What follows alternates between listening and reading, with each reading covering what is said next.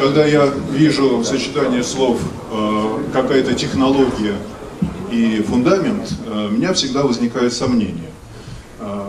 Ведь в эти же дни, может быть, недели проходят аналогичные конференции или какие-то воркшопы, или просто заседания каких-то групп рабочих, где тема, которая рассматривается, также использует слово фундамент. Например, вот мы знаем, что в цифровой экономике, в программе цифровой экономики имеется пять направлений. А, и, например, а, по направлению а, разработки нормативной базы, специалисты, которые там работают, они, конечно же, утверждают, что изменение нормативки, разработка новых концептуальных принципов создания нормативной базы является фундаментом для того, чтобы построить цифровую экономику. А вот безопасники говорят, да вы что, цифровая экономика это же, это же набор критических э, технологий, влияния, и поэтому э, новые модели э, угроз, э, критерии безопасности, новые концептуальные подходы, вот основа. Без этого нельзя строить цифровую экономику. Получается, что у нас у цифровой экономики много фундаментов, да? И, в общем-то, каждый фундамент – он э, использует некоторый э, бюджет, который выделяется на это, и, в общем-то, э, разрабатывает свои направления.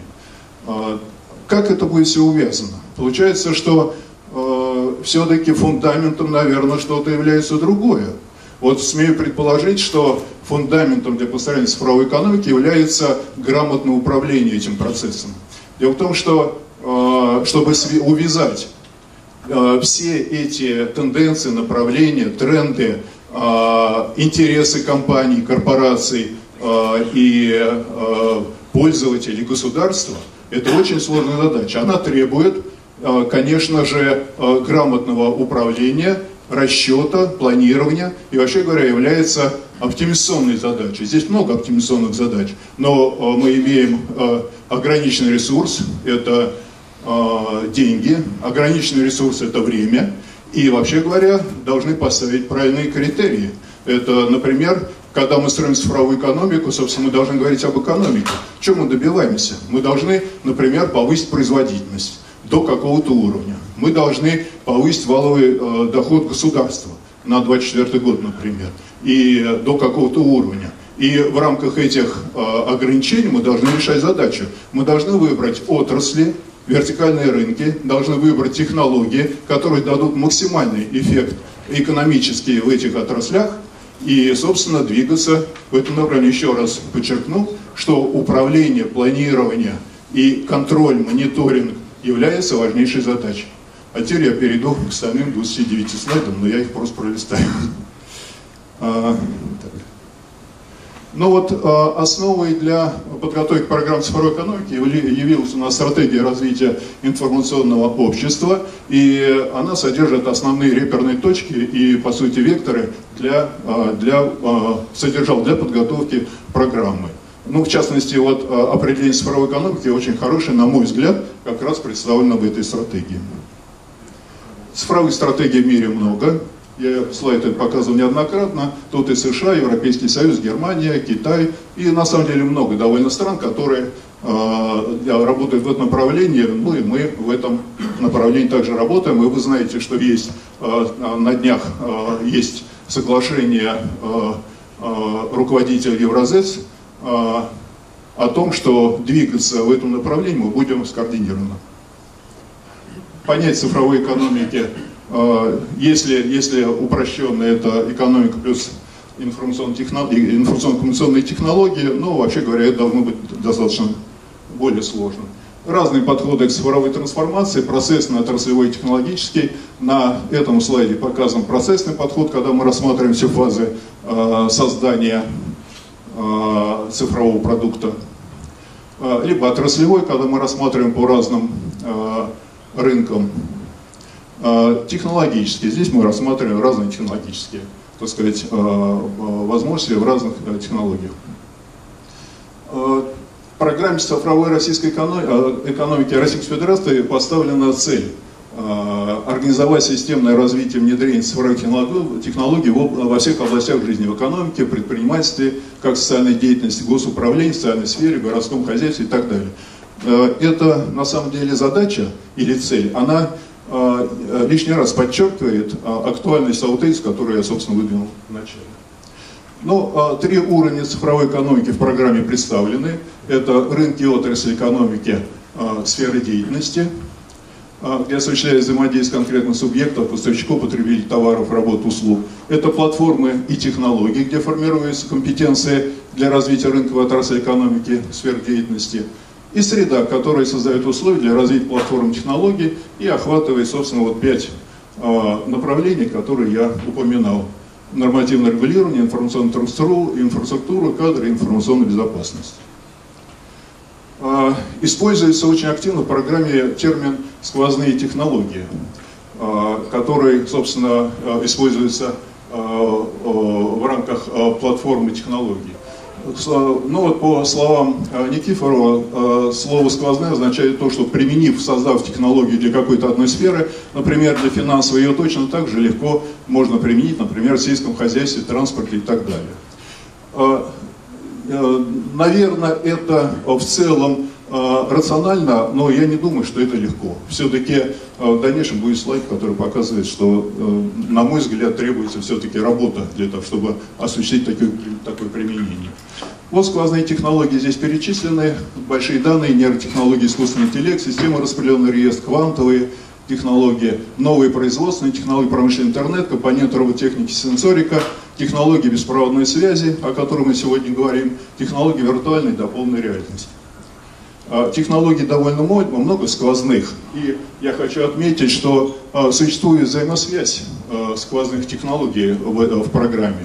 То есть, например, новые производственные технологии трудно реализовать без развития параллельного и увязанного планируемого технологии промышленного интернета, компонент роботехники, сенсорики, нейротехнологии искусственного интеллекта и технологии беспроводной связи. Можно обсуждать а, эту, эту взаимозависимость, но они достаточно очевидны. Другой пример – большие данные. Работа с большими данными невозможна без развития а, методов нейротехнологий и искусственного интеллекта. При этом мы а, также должны использовать технологии беспроводной связи, без которых трудно получать, собственно, большие данные. Другим вариантом является промышленный интернет. Интернет, он также базируется на технологии беспроводной связи и квантовых технологий с точки зрения обеспечения безопасности в критически важных элементах. Ну вот отмечу, что, как вот я говорил, сквозные технологии Э, э, совсем э, не обязательно является легким применением для разных вертикальных рынков.